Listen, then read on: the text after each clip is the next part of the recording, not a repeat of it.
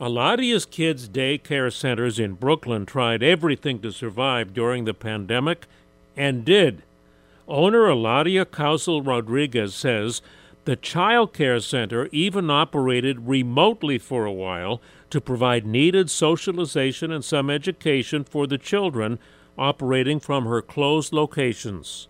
I had actually did some video classes with the parents. I could see how they were jumping in the bed, going to get the the toy, all the kind of thing. It was really cute. In a way, Eladia says she sells attention because parents can't give enough attention even while working from home. You can see Eladia's kids' business growth story at WCBS880.com slash spotlight. She has six locations now. I'm Joe Connolly for Bloomberg and WCBS News Radio 880.